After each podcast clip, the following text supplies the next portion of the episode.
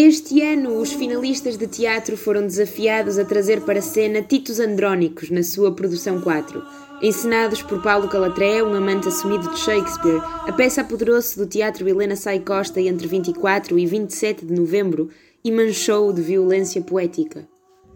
Nomes patrícios, defensores do meu direito, protegem com vossas armas a minha justa causa, pois eu sou o primogênito do último que cingiu o diadema do Império.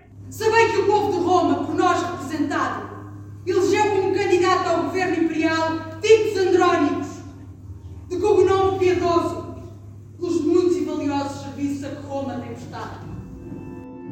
Autodenominados donos de nada, a turma sabia, e com razão, que era dona do poder de fazer rir, mas nunca tinha sido desafiada a uma tragédia ou, tampouco, a um clássico desta dimensão.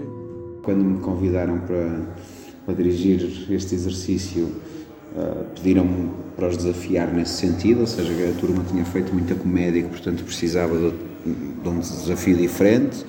E depois Shakespeare, porque eu adoro Shakespeare. Uh, e achei que esta peça podia ser um, um desafio para eles e para mim também.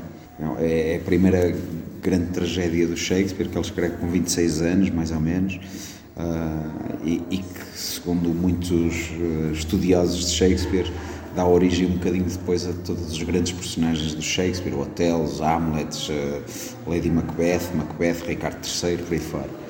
Uh, pronto, é uma, é uma peça muito sanguinária, mas que é um desafio para os atores, nesse sentido de não fazerem comédia e fazerem um registro eh, bem diferente, onde se tenta construir eh, tensões e fazer Shakespeare sem dizer Shakespeare. Uhum.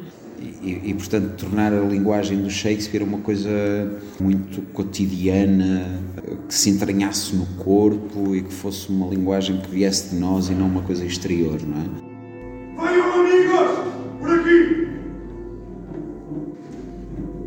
A justiça abandonou a terra. Roma, preparei a tua desgraça transferindo o sufrágio popular para esses saturninos que me tiranizam. Romanos, justiça! Companheiros, não largueis a vossa espada até que Saturninos seja feito o imperador! O espetáculo é denso, mas honesto, é minucioso, mas estranhamente universal. Tem detalhes inteligentemente pensados e, acima de tudo, apesar de macabro, é lindíssimo de se ver, repetir e perceber. Nós tentámos também fazer uma coisa, e isso também era um dos pressupostos iniciais, que era tratar a, a violência de uma forma muito plástica, no sentido de fugir ao realismo. Ou seja, nós da violência vemos todos os dias no telejornal, não é? De uma forma muito real e, e já estamos tão uh, escudados contra essa violência, que já passamos por ela como se fosse outra coisa qualquer, ou seja, essa violência já não nos choca muitas vezes. Então aqui tentamos de alguma forma torná-la uma imagem que nos permitisse, através do belo, mostrar o horrível. Por exemplo, nesta peça há violações, há mãos decepadas, há cabeças cortadas, mas nunca o fizemos como se fossem reais, no sentido, tornámo-las teatrais, uh, tornámo-las uh, uh, estilizadas e, e, portanto, tentamos sempre tratar essa violência de uma forma muito diferente muito teatral, muito plástica. Uh, deixando espaço à imaginação do público. Uh, ou seja, ela está lá e as pessoas vão, vão, vão, vão lidar com essa violência como, como olham para um quadro, uma pintura que de alguma forma é muito bela, mas também é muito grotesca porque tem violência contida nela. Até porque o teatro o teatro, quando tenta ser muito realista nestas coisas, às vezes torna-se risível, não é? Porque, porque já ninguém acredita nisto, estamos a ver teatro.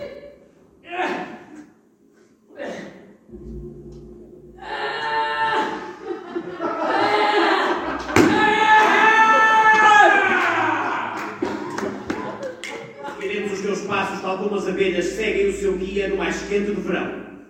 E assim nos vingaremos da mora Obrigada a todos, meus amigos. Senhor! Minha amante é minha amante, mas este sou eu. O retrato e a força da minha juventude. Este filho.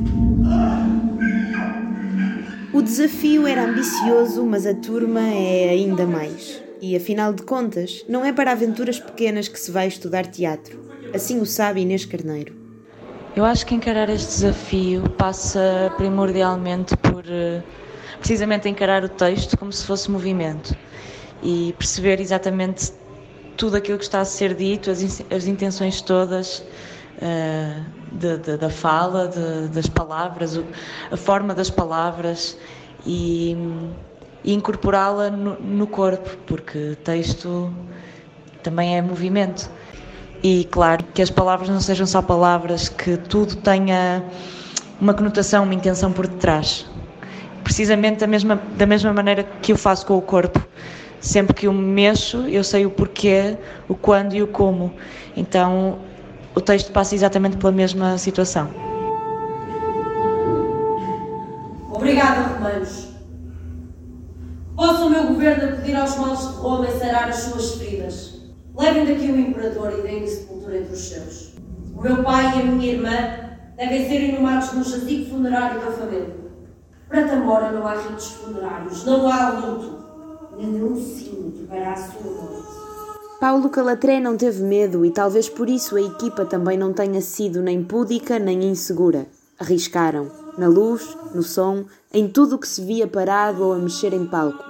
Dizem que estão a apresentar um ensaio, mas os ensaios não se aplaudem e este dá mesmo vontade de o fazer.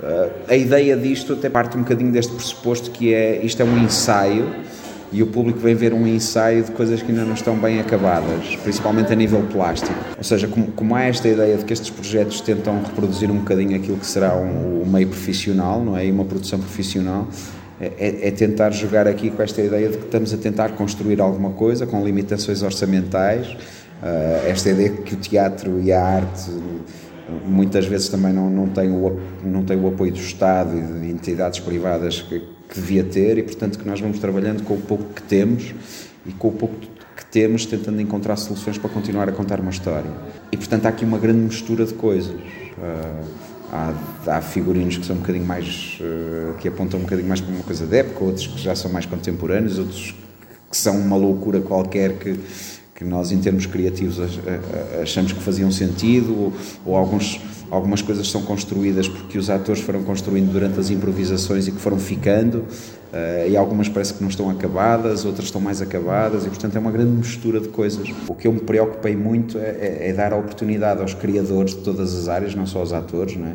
tentarmos todos encontrar este desenho de que é que pode ser esta violência, de que é que pode ser esta tensão.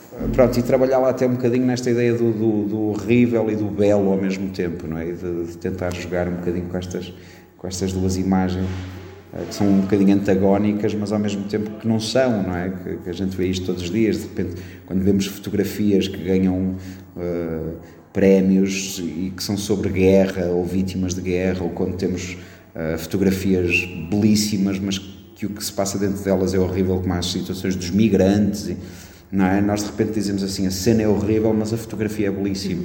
A mim não me interessa muito criar uma, uma encenação espetacular, porque não é essa não é esse o meu objetivo, é desafiar estes alunos a, a serem criativos, a, a, perceberem como é que podem contar uma história e, e, como é que podem criar a partir de um texto que é do Shakespeare, mas como é que podem criar, como é que podem faz, fazer a construção de um, de um personagem ou de, ou, ou de, uma coreografia em cena, como é que eu posso criar um desenho de luz, como é que eu posso criar um, um universo sonoro, como é que eu posso criar um universo cenográfico que corresponde a uma ideia que nós todos fomos discutindo e, e que de repente se concretiza tudo numa. numa e aprender a trabalhar em companhia também.